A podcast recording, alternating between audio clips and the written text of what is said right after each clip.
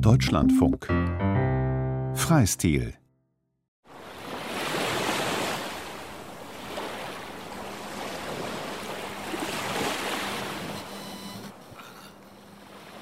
Ja, hallo, hallo. Das klingt ja schön nach Mittelwelle, ja. Genau. Ich höre mich aber selber nicht auf dem Monitor. Moment, das ist. Ah, jetzt, jetzt. Früher wurde ja der Unterschied zwischen Mono und Stereo so erklärt, dass Stereo einem das Gefühl gab, mitten im Orchester zu sitzen. Und ich erinnere mich an einen alten Witz von damals, wie man sagt, Stereo ist wie im Orchester zu sitzen.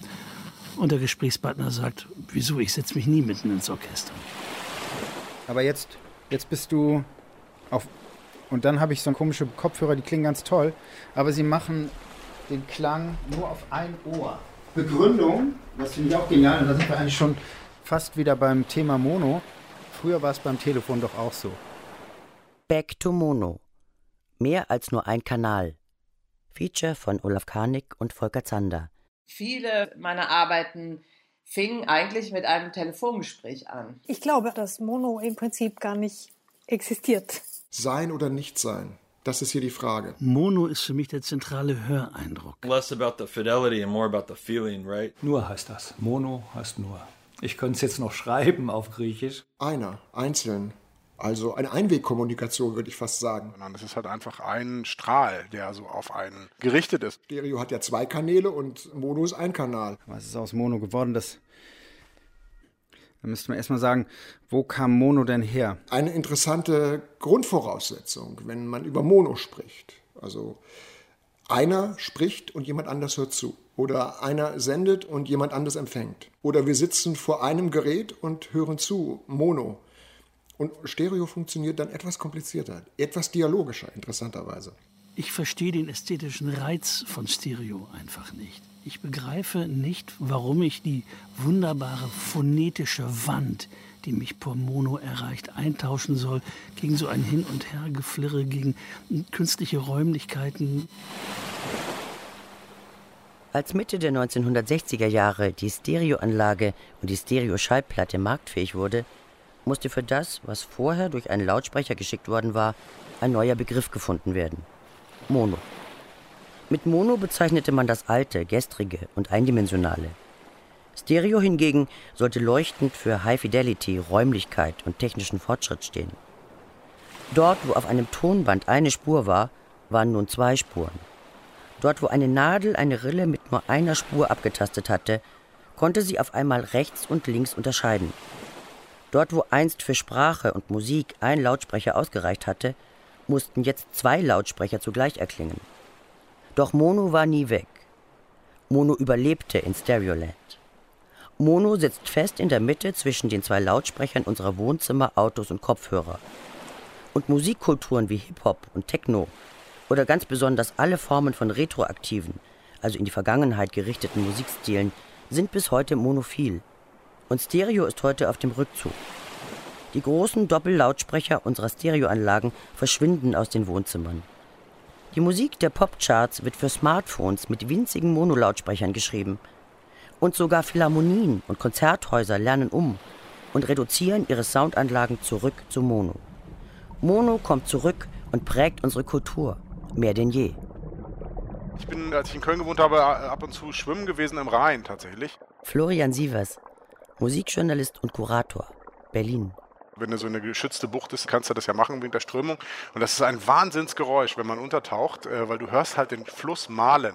Also du hörst wirklich, wie der so Steine bewegt und Wasser. Also es ist ein unglaubliches Rauschen und Dröhnen. Also so habe ich das in Erinnerung. Und so, so stelle ich mir das auch vor. Das ist halt letztlich so ein Drone, der da erzeugt wird.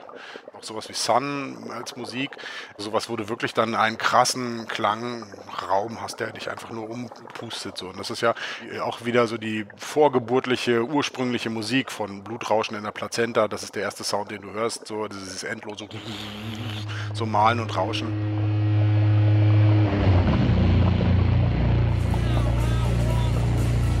Mit diesen Ästhetiken, Rock, Soul, Jazz erstmal, später Punk, Hip-Hop, Techno, ist es ja auch extra was Rohes, was Primäres, so was Rausgehauenes. Also früher ging es nicht anders, jetzt hast du quasi die Wahl und wenn du diese Wahl triffst, dann ist es halt eben absichtlich so ein bisschen hingeworfener und nicht vielleicht nicht ganz so ausgefeilt. Klar ist es bei vielen Musikgenres, wenn die auftauchen, zumindest war es, bis, bis alle jetzt digitale Werkzeuge hatten, ja immer so, dass sozusagen die ersten Tools, die verfügbar waren, meistens einfacher waren und die Leute gezwungenermaßen Mono-Musik gemacht haben, weil sie einfach sich auch keine anderen Geräte leisten konnten oder keine anderen Aufnahmetechniken. Von daher war das auch immer etwas, was so mitgelaufen ist.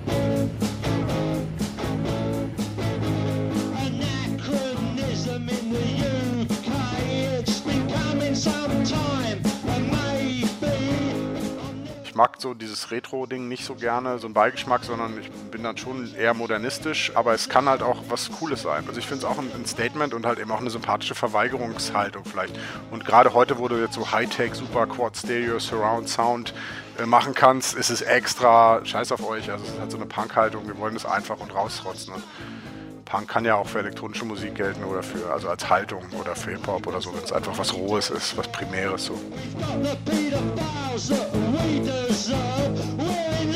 Es hat auch für mich gleichzeitig so ein bisschen den Beigeschmack von Retro und so ein bisschen so ein freiwilliger Schritt zurück, was für mich auch mal so ein bisschen so ein First World Problem ist oder First World Spielerei, weil ich weiß, also mit meinen Erfahrungen in afrikanischen Ländern, dass es natürlich so ist, dass jeder dort die beste Technologie nutzen möchte, die verfügbar ist. Und niemand würde freiwillig extra scheiße klingen. Also so würden die das halt sehen. Also extra schlecht klingen. Also ist so ein bisschen so ein Luxusding fast schon geworden, obwohl es früher ja eine Frage der Notwendigkeit war, Mono aufzunehmen, weil es einfach nichts anderes gab. Because being in love with nobody but yourself is fucked up. Die Wahrnehmung von Mono zu beschreiben, ist tatsächlich keine leichte Aufgabe. Mir scheint, dass Stereo leichter zu definieren ist. Julia Kosell, Leiterin des Instituts für Musikwissenschaften an der Universität Amsterdam. Die Stereotonausgabe setzt voraus, dass Sie eine Anlage haben, dass Sie zwei Lautsprecher haben, dass Ihnen diese zwei Lautsprecher einen virtuellen Punkt vorgaukeln, von dem aus Sie etwas hören. Oder vielmehr noch besser gesagt, dass Ihnen die beiden Lautsprecher einen Punkt vorgeben, an dem etwas zu hören ist. Und Mono kann das alles nicht. Räumlich hören ist sehr viel mehr als nur ein Ereignis an einem bestimmten Punkt im Raum zu lokalisieren. Das einzelne Ohr hat ja eine sehr eigenartige Form und diese Form ist dazu da, den Klang zu filtern, der eintrifft. Also ob etwas von oben kommt oder von unten kommt, das hören wir, weil unser Ohr so eine asymmetrische Form hat.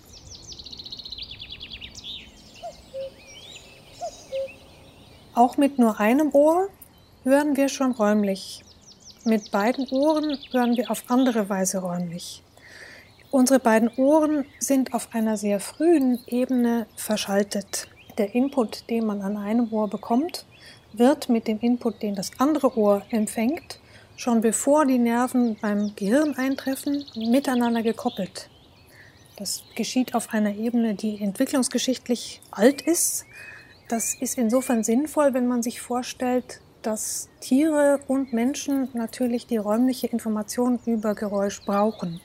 Wir wollen wissen, woher kommt ein Geräusch, das wir hören. Jetzt ist natürlich Stereohören etwas anderes als räumlich hören. Stereohören heißt, Sie haben zwei Lautsprecher und nicht zwei Ohren. Sie sitzen mit Ihren beiden Ohren vor einem Ausgabegerät, das Ihnen zweimal Signale ausgibt, die beide dasselbe Hörereignis betreffen. Die ersten Konzepte für Stereophonie waren schon Ende der 1930er Jahre zuerst in England, dann in Deutschland entwickelt worden. Der Übergang von Mono zu Stereo im großen Stil begann dann Mitte der 1950er Jahre und wurde als technische Innovation im Technikzeitalter gefeiert.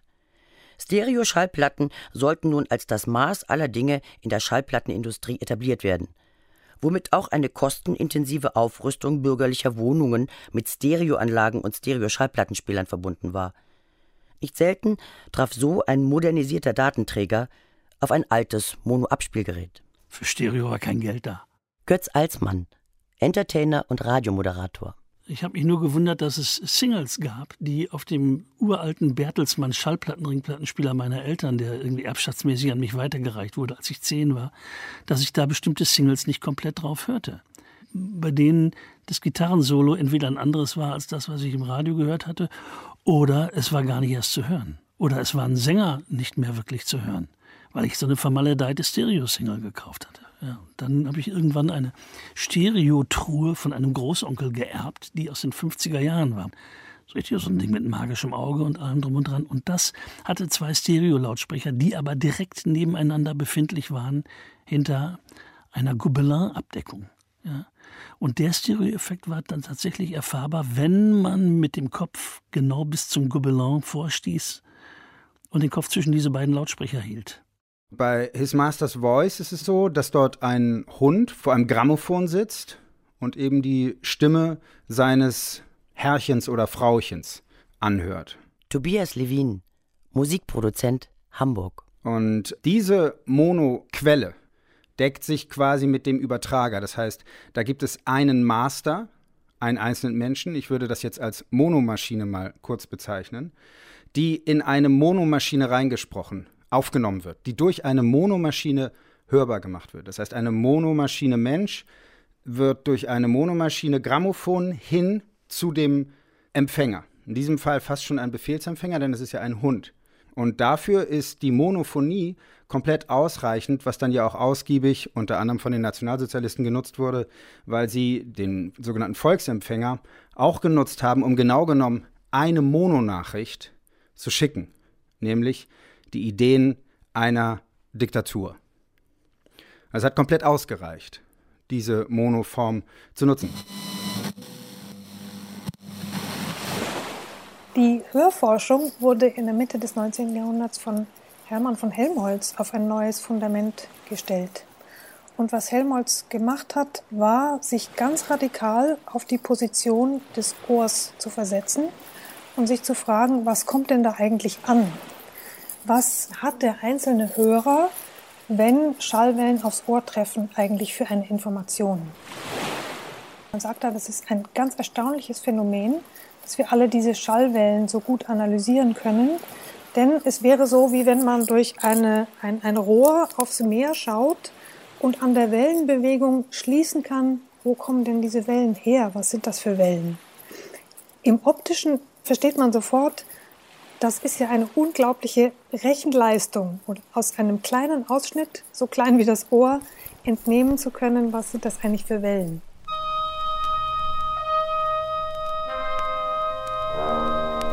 Wenn wir einen oder mehrere Schallerzeuger hören, dann wissen wir eigentlich zunächst mal noch nicht, ob das einer oder mehrere Schallerzeuger sind. Das müssen wir üben. Hören muss man lernen.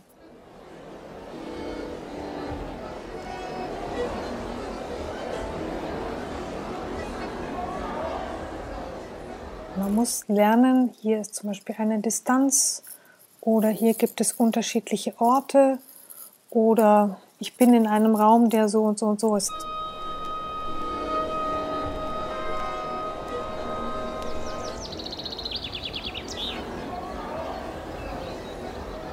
Also, wo befinde ich mich? Wer ist um mich herum? Wer ist wichtig? Was ist wichtig?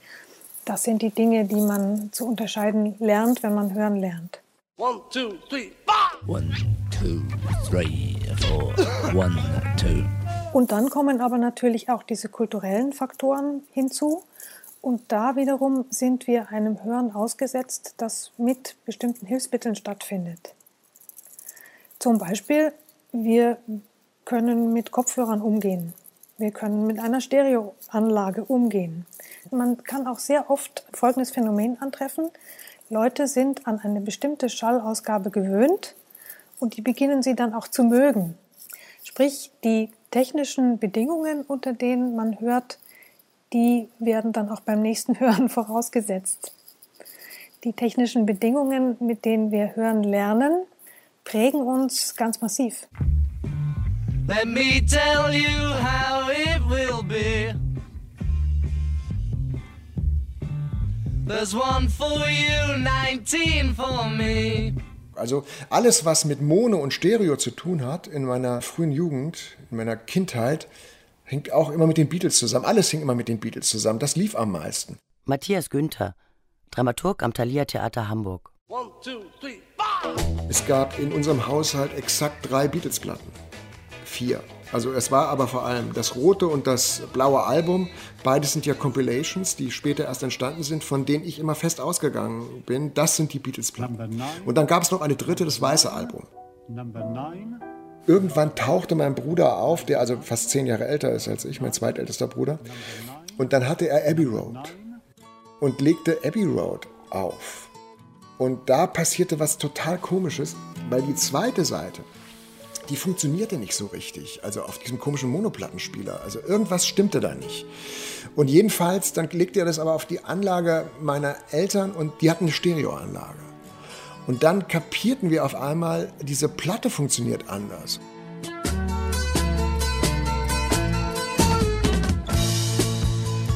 Das war bei dem Song Here Comes the Sun. Das war total komisch, weil die Lautsprecher, auf den, die im Wohnzimmer waren, da gab es auf der einen Seite den Chor und auf der anderen Seite die Solostimme. Und das war eine ganz merkwürdige Erfahrung. Und dann wusste ich auf einmal, es gibt so etwas, was Stereo sein soll.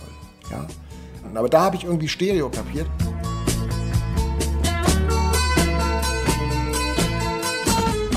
Und das führte allerdings zu etwas ganz Lustigem einige Jahre später. Da diente mir nun bei der Stereoanlage, und zwar der Stereoanlage meiner Eltern, und da konnte man tatsächlich sozusagen links und rechts und dann bei Here Comes the Sun habe ich dann versucht, mit meinem einfachen Kassettenrekorder selber zu singen, Here Comes the Sun, und die Musik kam nur aus dem einen Lautsprecher. Also ich habe praktisch die Liedstimme weggestellt. Ja. Das waren solche Versuche, merkwürdigerweise Musik herzustellen mit Hilfe von der Möglichkeit, weil es Stereo gibt und man eine Seite wegdrehen kann. Also das war etwas ganz Wichtiges. Ich soll jetzt Here Comes the Sun singen als älterer Mann. Here comes the sun, didn't, didn't. Here comes the sun, oh yeah. Also so, ne? so in dem Stil.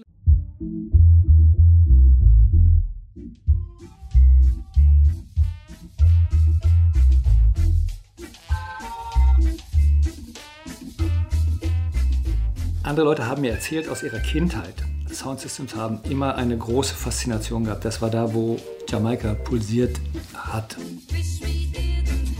Der in Dortmund beheimatete Toningenieur und freie Autor Helmut Phillips beschäftigt sich neben seiner Arbeit als Tontechniker für Live-Produktionen intensiv mit den Musikkulturen der karibischen Insel Jamaika und ihren globalen Einflüssen auf zeitgenössische Popkulturen. Um jamaikanischen Dub und Reggae ranken sich viele Monomythen. Also wollten die Kinder da auch hin. Und dann sind sie dem Geräusch gefolgt eines Soundsystems, aber sind nie angekommen. Weil immer wenn der Wind sich gedreht hat, haben sie ein anderes Soundsystem gehört. Ist ja klar. Mal kommt von da was und dann kommt der Wind, dann plötzlich hörst du von da was. Das heißt, das ist wie so ein Labyrinth.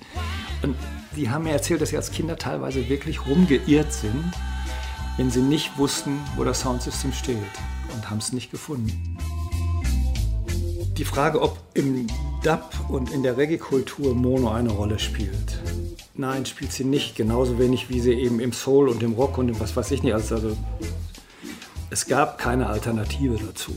Und die Alternativen kommen dann, als sie eben auch Mischpulte haben. Also gehen wir mal noch einen Schritt zurück. Wenn du dir diese alten Radiomischpulte anguckst, die eigentlich alle so aussehen wie Trafos von einer Elektroeisenbahn. Mit so großen Bakelitknöpfen. Da ist Panorama nicht drin vorgesehen, weil es geht nur darum, die Eingangssignale in der Lautstärke zu bearbeiten. In der Lautstärke. Klangregelung ist nicht vorgesehen und es ist auch nicht vorgesehen, das nach rechts oder links zu legen, weil rechts oder links gibt es ja noch gar nicht. Es gibt ja nur ein Signal. Und ein Lautsprecher, so hat man gehört. Und in den Autos hat man einen Lautsprecher gehabt. Also Mono war die normale Welt, bis es Stereo gab.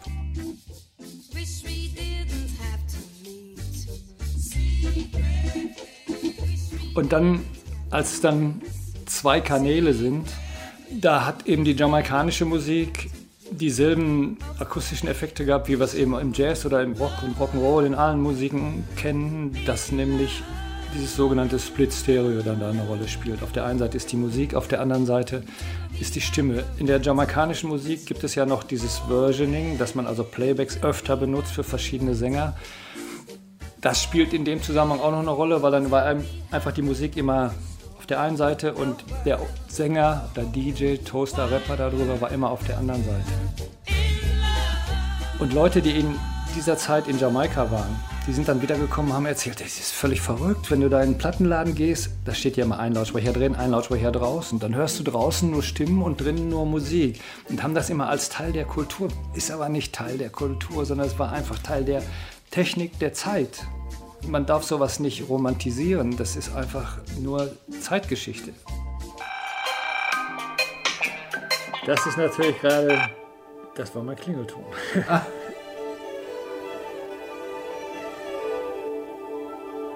Ein Komponist klassischer Musik im 20. Jahrhundert, der sich Zeit seines Lebens mit der besten Aufnahmequalität seiner Stücke beschäftigte, war Igor Strawinski. Die Musikwissenschaftlerin Julia Kussel sieht in Strawinski eine zentrale Figur in Bezug darauf, wie wir Musikaufnahmen wahrnehmen. Strawinski ist ein Komponist, dessen Musik gerne verwendet wurde, wenn man die Leistungsfähigkeit von Tonwiedergabe und Tonaufnahmeformaten demonstrieren wollte. Also Strawinskys Musik wurde zum Beispiel auch von Pierre Boulez eingespielt auf der ersten quadrophonischen Tonaufnahme.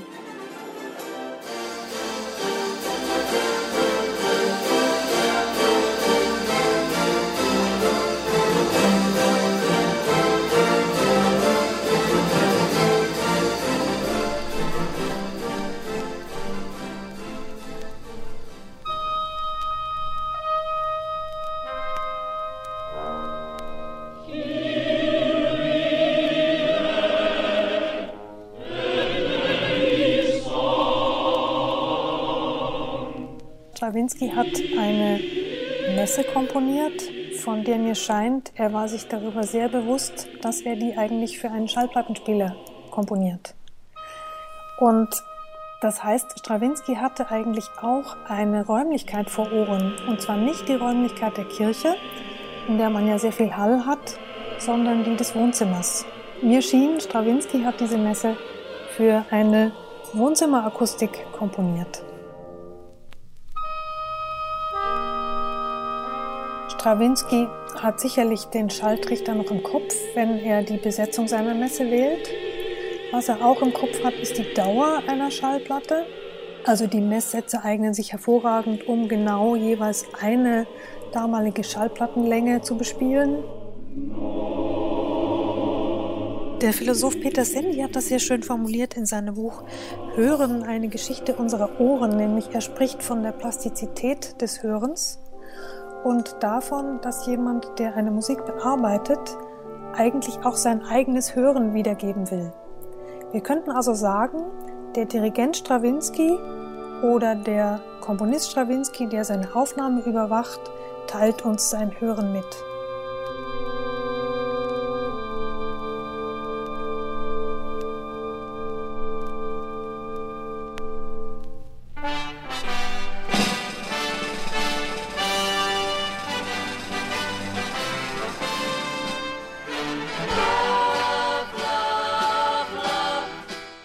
Stravinsky und die Beatles haben gemeinsam, dass sie in der gleichen Zeit operieren. Stravinsky und die Beatles operieren vor denselben technischen Bedingungen. Und wenn wir mit Helmholtz sagen, Hören muss erlernt werden, könnte man sagen, bis zu einem gewissen Grade haben die Beatles und Stravinsky hier das Hören unter den gleichen Bedingungen erlernt. Für den Musikproduzenten und Tonstudiobetreiber Tobias Levin dessen Karriere Anfang der 1990er Jahre als Sänger und Gitarrist im Umkreis der Hamburger Schule begann, stellt sich mit jedem neuen Studioprojekt die Frage, wie man die Intensität und Dramaturgie einer Musik auf zwei Lautsprecher verteilt. Als Walkman aufkam, also tragbare Kassettenrekorder durch die Gegend geschleppt wurden und ich ähm, eine Kassette von Sly and the Family Stone gehört habe und da eben das Schlagzeug einfach hart rechts zu hören war. Ein ungefähr so angenehmes Gefühl wie, naja, wenn man nur auf einem Ohr was hört und ähm, das habe ich einfach kopiert. Alle Menschen sind Menschen, sind Menschen, alle nur nicht gleich und nur. Meine Band damals, also Captain Kirk und diese Gruppe hat das genutzt, um damit zu musizieren, also um Aufmerksamkeit in ihrem Song zu erregen oder mit so einem Mittel. Und das ist einfach eine gewisse Spielerei und gleichzeitig ist es ein, ein dramaturgisches Mittel, also um eine bestimmte Dramaturgie aufzubauen. Es ist aber kein besonderes Bewusstsein von Stereo gewesen, muss ich auch dazu sagen. Denn sogenanntes echtes Stereo, das wussten wir gar nicht, was das ist. Wir waren möglicherweise wirklich der Meinung, das Stereo entsteht, wenn ich irgendetwas hart rechts penne, also ganz stark in den rechten Kanal lege oder eben hart links. Ich habe unserem Produzenten damals, Chris von Rautenkranz, den habe ich gebeten, ähm, alles Mögliche auf Seiten zu drehen, wo ähm, man das vielleicht nicht erwartet hätte. Ich habe ihn gefragt, können wir nicht den Bass nach links drehen, können wir nicht das Schlagzeug nach rechts drehen, kann das nicht hierhin, kann das nicht dorthin. Und er argumentierte, wenn wir das machen, verlieren wir den sogenannten Monodruck. Wir verlieren das, was auf beiden Boxen gleich laut ist und damit in der Mitte steht. Und er hat es dann so akzeptiert und fing dann an, damit rum zu experimentieren, etwas nach links und rechts zu drehen. Eines Abends, spät in der Zukunft. Am Tisch sitzt ein zermürbter alter Mann. Krabb. 1958, als das tragbare Monotonbandgerät gerade erst auf den Markt gekommen ist, veröffentlicht der irische Dramatiker Samuel Beckett das Ein-Personen-Stück Crubb's Last Tape, auf Deutsch Das letzte Band. Hier zu hören in der Aufführung mit Martin Held unter der Regie von Beckett selbst aus dem Jahr 1970. Ein alter Mann, Crubb, begegnet mit Hilfe seiner 30 Jahre alten Tonbänder seinem jüngeren Selbst. Mono im Theaterzusammenhang ist bei mir sofort die Assoziation Monolog und Monodram. Und die Aufschlüsselung ist in folgender Weise, dass wir ja aus der dramatischen Literatur den Sprechakt des Monologs kennen. Ein Schauspieler, eine Schauspielerin wendet sich, oder besser gesagt, eine Figur wendet sich an ein Publikum und spricht. Das ist aber ein Selbstgespräch. Spricht zu sich selbst, reflektiert. Schachtel 3, Spule fünf.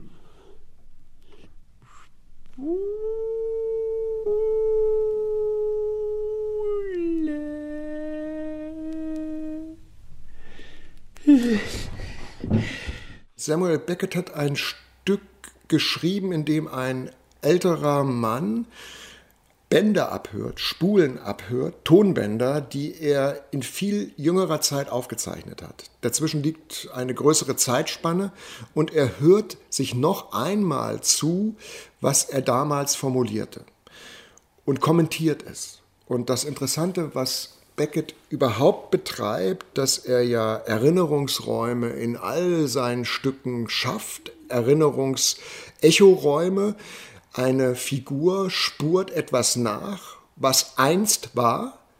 Und das Besondere an diesem Stück von Beckett ist eigentlich, dass dieses ältere Ich sich dazu verhält. Er verhält sich aber so dazu, dass er über den Idiot, der er damals war, aus heutiger Sicht spottet. 39 Jahre heute, kerngesund wie eine Eiche.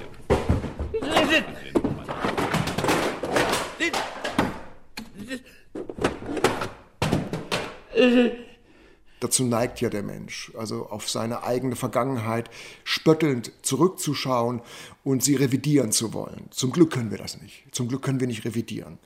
Das ist ein großer Vorteil. Aber wir können die Vergangenheit kommentieren. Und er hat aber aufgrund der Situation, dass er nun mal das Band angestellt hat, dass das Band jetzt läuft und wenn er das Band stoppt, dann stoppt das Band, dann ist der Dialog gestoppt, beziehungsweise der Monolog in seinem eigenen Kopf mit sich selbst. Habe gerade ein altes Jahr abgehört. Zu der Zeit muss ich noch dann und wann mit Bianca in der Kieler Street gelebt haben. Nicht viel über sie, nur eine Verherrlichung ihrer Augen. Ihrer Augen. Naja schauerlich, diese Ausgrabungen, aber. Zur Monophonie Selbsterfahrung gehört, die eigene Stimme aus einem Lautsprecher zu hören. Götz Alsmann betrachtet das mit spielerischer Gelassenheit, durch seine langjährige Erfahrung als Sänger, Entertainer und Radiomoderator. Meine Stimme im Radio ist eigentlich nur die Fortsetzung meiner Singstimme. Ich bin es ja als Sänger gewohnt, sehr nah ans Mikrofon zu gehen, weil ich von Haus aus eher ein leiser Sänger bin. Und äh, das haben andere sicherlich auch so gemacht. Nat King Cole oder Charles Brown oder Mel Tormé. Aber es war wahrscheinlich eine unwillkürlich auftauchende Idee.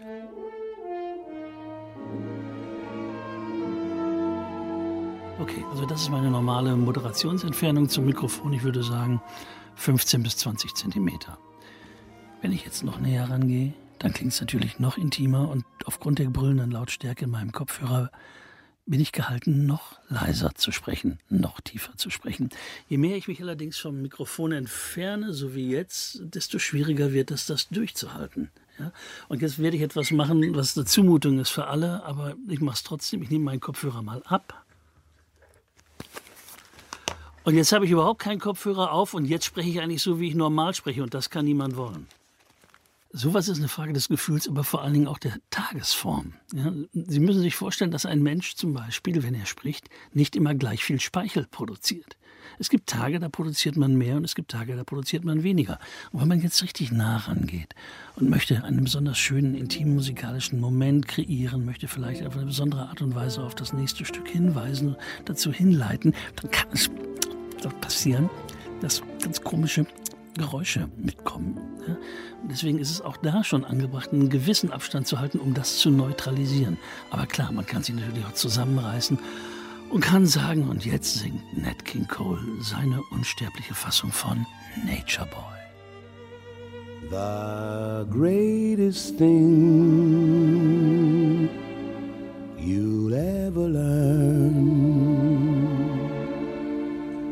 is just to love and be loved in return.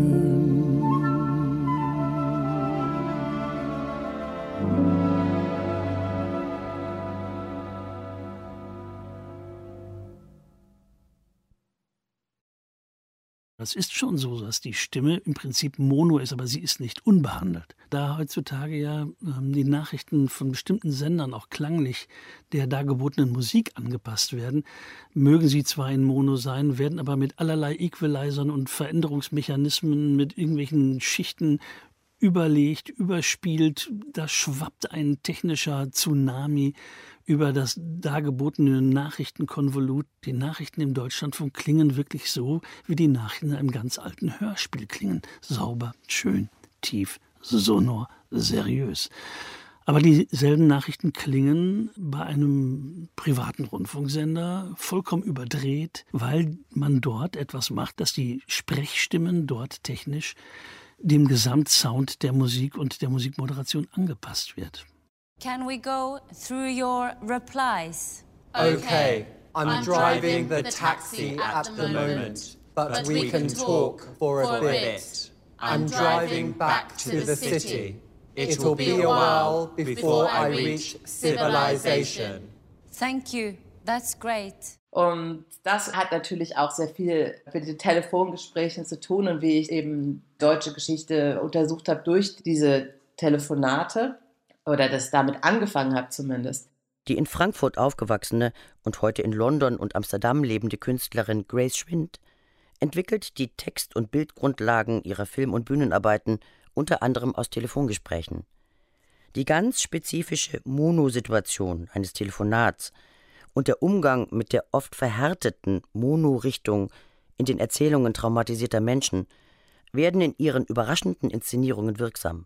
Also zum Beispiel Only Free Individual Can Create a Free Society, was ein Film ist. Der fing an 2009 mit einem Telefongespräch mit einem Taxifahrer, der eben ja ein ehemaliger Aktivist war, sagen wir mal, in Frankfurt und mit dem ich mehr oder weniger aufgewachsen bin, also und seine Gespräche eben mitbekommen habe als Kind. So what do you think? We were that second generation after the war. So, how shall people who are not free create freedom? I think that consciousness and existence need to develop simultaneously into a free state of being. Er war Taxifahrer am Flughafen Frankfurt und ist dann eben relativ weit rausgefahren immer und ist dann auf der Rückfahrt zurück zum Flughafen ohne Fahrgäste, hat er dann eben gesagt, okay, jetzt habe ich Zeit. Und es waren dann immer solche Strecken von mindestens eine halbe Stunde bis eine Stunde, wo ich ihn dann interviewen konnte und er am Autofahren war. You mention an influence on the present. would you say that means the movements were successful? I would say they changed society. They provoked people to question conventions. Also das war eine Situation, warum das für mich sehr mono ist, diese Situation, ist, dass ich eben die Person an einem Ohr habe, ja, und dann das andere Ohr wirklich in dem Raum ist, wo ich eben bin. Also ich habe das in London, in meinem Studio, in meinem Atelier in London. Und von meinem Atelier in London ähm, habe ich so ja, die Stadt überschauen. Und er, weil er oft ja in Taunus und so weiter, also in die Hügel, kleine Berge von Frankfurt Umgebung gefahren ist, die Landschaft wurde auch ein wichtiger Teil von diesem Gespräch, weil er oft kommentiert hat. Oh, die Luft ist hier schön, ich mache mal kurz das Fenster auf und so weiter. Oh, jetzt kommt ein Tunnel. Und eben sein Blick auf die Stadt über Frankfurt, also da ist mir das auf jeden Fall sehr stark gekommen, diese Idee von Mono und eben auch dann Stereo und wirklich diese zwei verschiedenen Mono, ja, Wahrnehmung von zwei verschiedenen Orten, aber gleichzeitig eben. Do you think you created a sense of freedom within your own family? Well, what is a free person actually? Yes. Yes. Tell me. Die andere Sache, die für mich sehr interessant ist mit Mono, ist eben wirklich zu überlegen, ist die Richtung. Dass Mono sozusagen diese eine Richtung ist. Und wenn man das jetzt weiterspinnt, diese Idee von Richtung, hat es für mich auch viel damit zu tun, wie äh, Geschichte von Generation zu Generation übertragen wird und wie jetzt zum Beispiel in Bezug auf die deutsche Geschichte, wie viele Fragen nicht beantwortet werden. Diese Unterbrechung von dieser monologen Mono-Richtung, von dieser Geschichtserzählung, äh, das interessiert mich sehr, sehr stark für die Arbeit. Also und finde ich auch ist eine sehr wichtige Angehensweise, um zu versuchen, dass irgendeine Heilung stattfindet. Weil immer zu sagen, niemand wusste davon oder nicht auszusprechen oder nicht zuhören zu können, weil es so schrecklich ist, dass das irgendwie unterbrochen werden muss und angehalten werden muss auch. Und für mich ist es ganz interessant, mit Mono darüber nachzudenken. Also als diese Richtung, dass es dieser Strom gibt, der dann eben angehalten werden kann oder unterbrochen werden kann und dann weitergeht.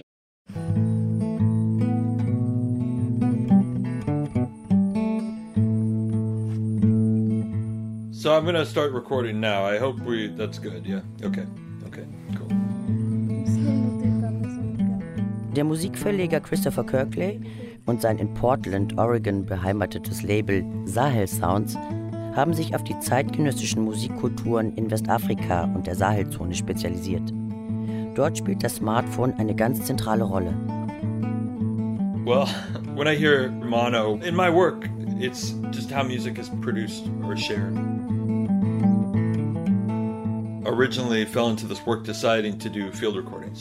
Begonnen hat alles damit, dass ich Feldaufnahmen machen wollte. Ich wollte einfach reisen. Einfach los und durch Westafrika reisen, weil mich die Musik in diesem Teil der Welt interessierte. Einfach um mit dieser Musikszene in Kontakt zu treten, weil die Musik aus Mali oder Niger, die ich bis dahin kennenlernen konnte, immer gefiltert war durch westliche Produzenten. Also besorgte ich mir einen kleinen tragbaren Field Recorder und begann damit herumzureisen, um Musiker zu treffen und sie aufzunehmen. A Western producer. So uh, brought along a little handheld field recorder and, and started to travel around to meet musicians and, and record. So a lot of the recordings that, that I was recording on my field recorder were, of course, uh, uh, stereo recordings. But Mein Field Recorder machte natürlich Stereoaufnahmen. Aber während meiner Reisen bemerkte ich irgendwann, dass nicht nur ich ein Mikrofon in der Hand hielt, sondern auch viele andere Leute ihre Handys in der Hand hielten, um damit Aufnahmen zu machen. Und so fing ich an, über das Handy als eine weitere Quelle für meine Sammlung nachzudenken. Wenn es mir gelingen würde, dieses Netzwerk von Musikaufnahmen, die mit Handys aufgenommen wurden, anzuzapfen, würde mir das einen Zugang zu viel mehr Werken verschaffen.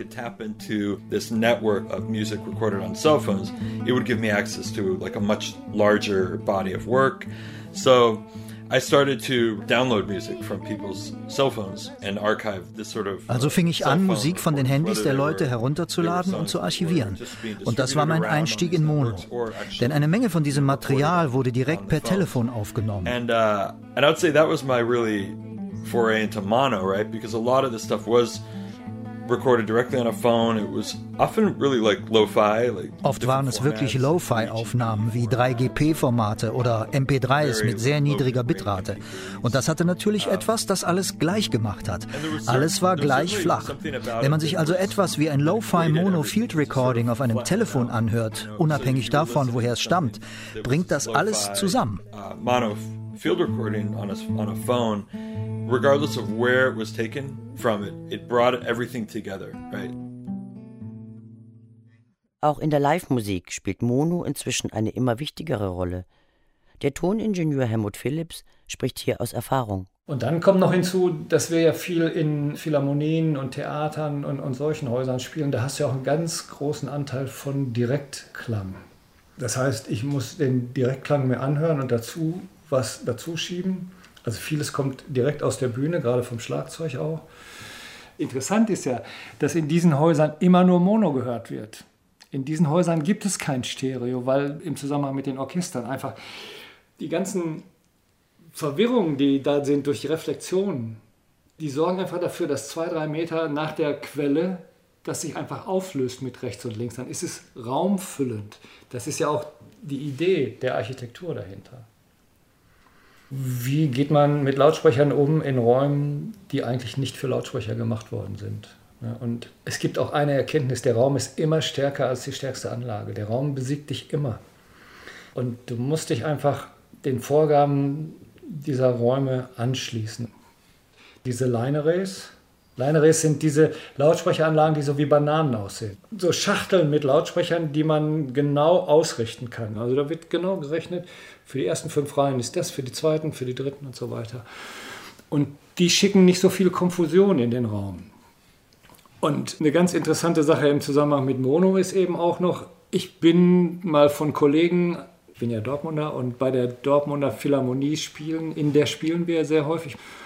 Und da haben mich die Kollegen angerufen und haben gesagt, hör mal Helmut, wir haben was Neues ausprobiert, lass dich mal bitte drauf ein. Ja, was denn? Wir hängen nur noch eine Banane rein, also Mono. Wir machen nur noch eine Monoabnahme. Und das ist die Lösung. Das ist des Rätsels Lösung.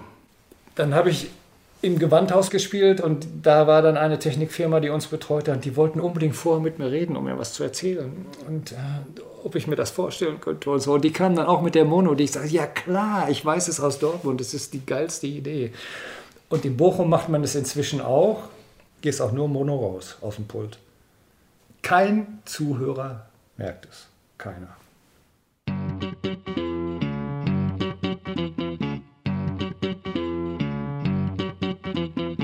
Alle wollen, wollen, wollen. Immer mehr, mehr, mehr. Kriegen halt nicht voll. Das bedauere ich sehr. Ja, sie wollen gutes Karma. Da tanzbare Popmusik heute in Stereo abgemischt wird und auf heimischen Stereoanlagen in Diskotheken aber auch auf kleinsten Handylautsprechern ihre Wirkung entfalten muss, spielt die Rückbesinnung auf Mono eine zentrale Rolle. Musikproduzent Tobias Levin erklärt das an einem Beispiel. Ich habe mal ein sehr schönes Gespräch mit Jan Delay darüber geführt. Da hatte ich ihm ein Wurlitzer Keyboard für eine Aufnahme geliehen und wir sind uns irgendwo zufällig wieder begegnet und er hat nochmal gesagt, danke für das Wurlitzer Keyboard, das klang super und dann ging ein Gespräch los, in dem er erzählte, dass auch die Plugins für die Wurlitzer Keyboards, also die virtuellen Varianten davon, auch schon ganz toll klingen. Und ich sage, ja, das klingt total super. Das habe ich auch schon gehört. Und er sagte, manchmal geht es auch gar nicht darum, dass man so viel Atmosphäre hat. Und dann kamen wir tatsächlich auch auf George Benson zu reden und auf dieses Album, Gimme the Night, Bruce Whedon. Ganz viele echte Stereosignale wurden verteilt und eine wundervolle Räumlichkeit, ein klasse Argument für Stereophonie. Und Jan sagte, das ist wundervoll, diese Musik von George Benson zum Beispiel, aber man kann sie nicht auflegen. Er hat zu wenig Druck. Also das fällt total ab gegenüber anderen Songs, modernen Pop-Songs, die so sicher auf Mono gemischt worden sind, dass man sicher geht, dass immer beide Boxen mit der gleichen Energie ihre Pappen bewegen. Und dann fügte er mit seiner wunderbaren Stimme hinzu, dass er sich genauso seine Platte vorstellt, nur Pegel, null Atmosphäre. Und da habe ich sehr gelacht. Und er hat natürlich auch gelacht. Es war ein bisschen ironisch. Also nur Pegel, keine Atmosphäre bedeutet, dass du keine Energie verschwendest, die rechts und links in den Boxen ist sondern du nutzt nur die Mono-Mitte. Und je mehr du rechts und links in den Boxen hast, also je mehr Stereophonie du rechts und links hörst, desto weniger Kraft hat natürlich diese Mono-Mitte. Und als ich ihn das nächste Mal dann wieder traf und meinte, na, ist die neue Platte fertig? Nur Pegel, null Atmosphäre, hat er so verschmitzt gelächelt und hat gesagt, haben wir nicht hingekriegt. Und ist natürlich lustig, weil man kann nicht ohne Atmosphäre arbeiten. In Zusammenarbeit mit dem Goethe-Institut hat der Berliner Musikjournalist Florian Sievers 2020 das Buch Ten Cities veröffentlicht. Darin geht es um urbane Clubkulturen zwischen 1960 und 2020.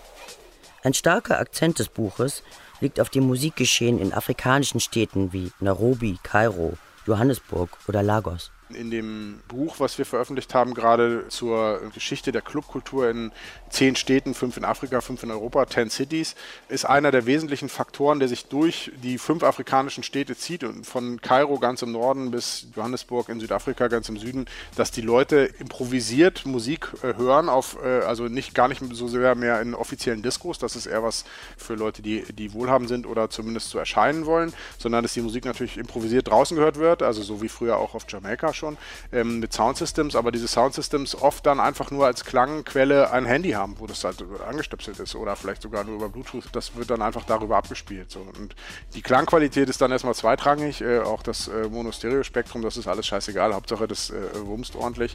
Mhm, manchmal wumst es auch noch nicht mal, sondern erstaunlicherweise ist die Musik dann auch total blechern, also so, ähm, wie es halt so klingt, wenn man sowas so abspielt und vor allem auch so ein, so ein Low-Res MP3 auf eine große Leinwand aufbläst. Aber das ist dann eigentlich egal egal. Ich denke dann auch immer, die Leute denken sich quasi vielleicht auch ein bisschen einen Teil dazu, wie es vielleicht gemeint ist, also der Klang gemeint ist.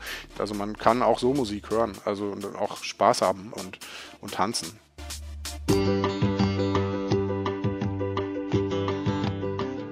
Wir haben zuerst Compilations mit Musik veröffentlicht, die wir von Telefonen gesammelt hatten. Und nach und nach hat sich das Internet immer mehr durchgesetzt. Wir konnten das mobile Internet nutzen, um Dateien zu senden und zu empfangen. Und damit wurde es einfacher, mit Musikern in Kontakt zu treten. 2018 2018 uh, haben wir ein uh, Album mit dem Tuareg-Gitarristen Abba Kagondo aufgenommen. Uh, Zu der Zeit gab es einen Konflikt im Norden von Mali. Abba kam aus Timbuktu, war evakuiert worden und lebte zu der Zeit in den Flüchtlingslagern in Mauretanien. Und wir hatten vor seiner Flucht darüber gesprochen, ein Album zu machen und etwas aufzunehmen. Aber aufgrund der Situation saß er in diesem Lager fest, tief in der Wüste zwischen Mauretanien und Mali. Und da gibt es so gut wie gar nichts. Was er aber hatte, war sein Telefon und ein Casio-Keyboard mit einer kleinen Drummaschine. Und so schlug ich vor, dass er dort in den Camps etwas mit seinem Telefon aufnimmt und er mir die Dateien einfach über WhatsApp schickt. So we did that and then um, produced a record from these recordings. 2020 uh, haben wir das Projekt Music from Saharan WhatsApp gestartet. Uh, Die Idee des Projekts war, dass Künstler etwas auf ihrem Handy aufnehmen und dann eine kleine EP mit fünf Songs über WhatsApp verschicken. Ich habe sie einen Monat lang als Stream online gestellt und die Bezahlung dafür war auf freiwilliger Spendenbasis. Uh, Und so war ein Teil der Idee des Projekts zu sagen, wir haben diese Technologie, was können wir damit machen? Denn obwohl wir in ganz Westafrika Handys haben und jeder die WhatsApp-Technologie hat, gibt es immer noch diese digitale Kluft, die es Künstlern dort unmöglich macht, an der globalen Ökonomie teilzuhaben. Sie sind immer noch von dieser Welt abgeschnitten. I mean, the project went das Projekt lief wirklich gut. Wir haben für Künstler im Laufe eines Jahres um die 20.000 Dollar gesammelt und ein paar richtig tolle Sachen veröffentlicht. Und ich mache jetzt Platten mit einigen der Künstler, die wir über dieses Projekt kennengelernt haben. Denn es war auch ein offener Aufruf an Kunstschaffende, sich zu melden und ihre Vorschläge einzureichen. Wenn Künstler überall Zugang zu Telefonen und Aufnahmegeräten und zunehmend auch zum Internet haben, warum können sie ihre Musik nicht einfach auf Spotify einstellen? Es gibt absolut keinen Grund außer wirtschaftlicher Apartheid.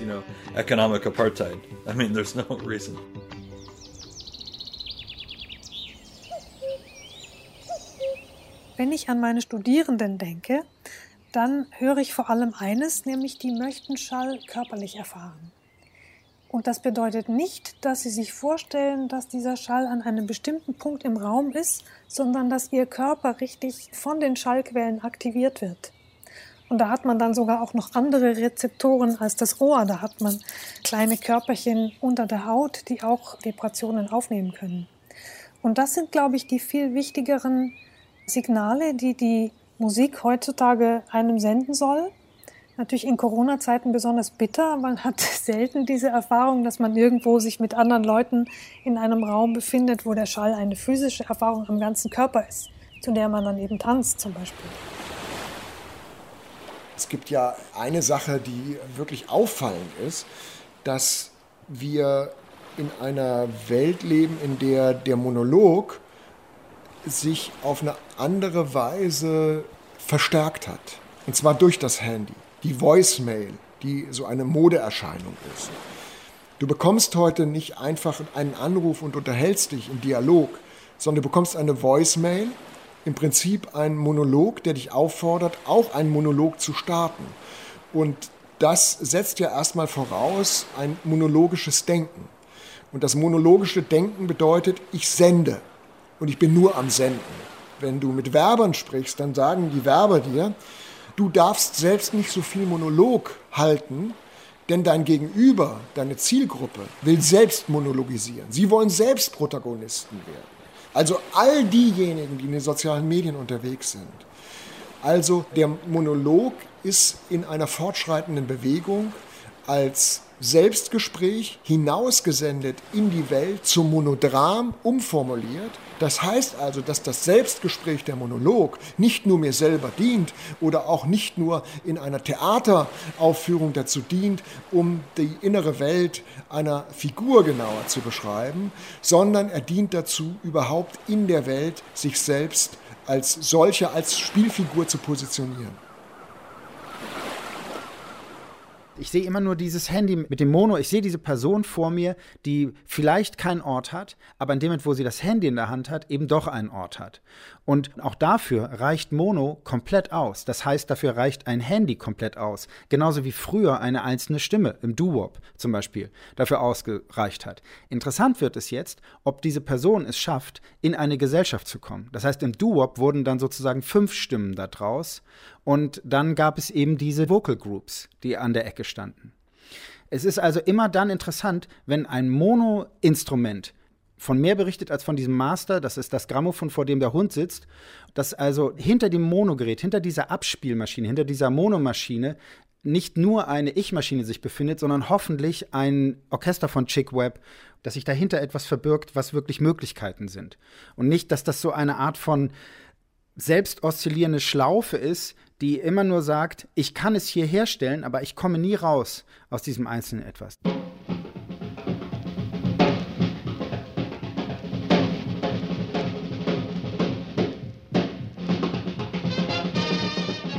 Back to Mono. Mehr als nur ein Kanal. Feature von Olaf Karnig und Volker Zander.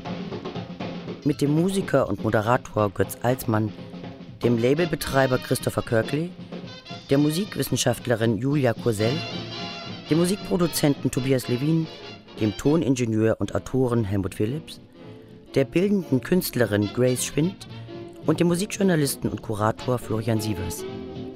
Sie hörten Ausschnitte aus der Schallplatte Martin Held spricht das letzte Band von Samuel Beckett unter der Regie von Samuel Beckett nach einer Aufführung des Schillertheaters Berlin, Deutsche Grammophon 1970, sowie Auszüge aus dem Film Only a Free Individual Can Create a Free Society von Grace Schwind aus dem Jahr 2014. Es sprachen Justine Hauer und Daniel Berger. Ton und Technik Eva Pöpplein und Oliver Dannert. Regie Thomas Wolferts. Redaktion Klaus Pilger. Produktion Deutschlandfunk 2021.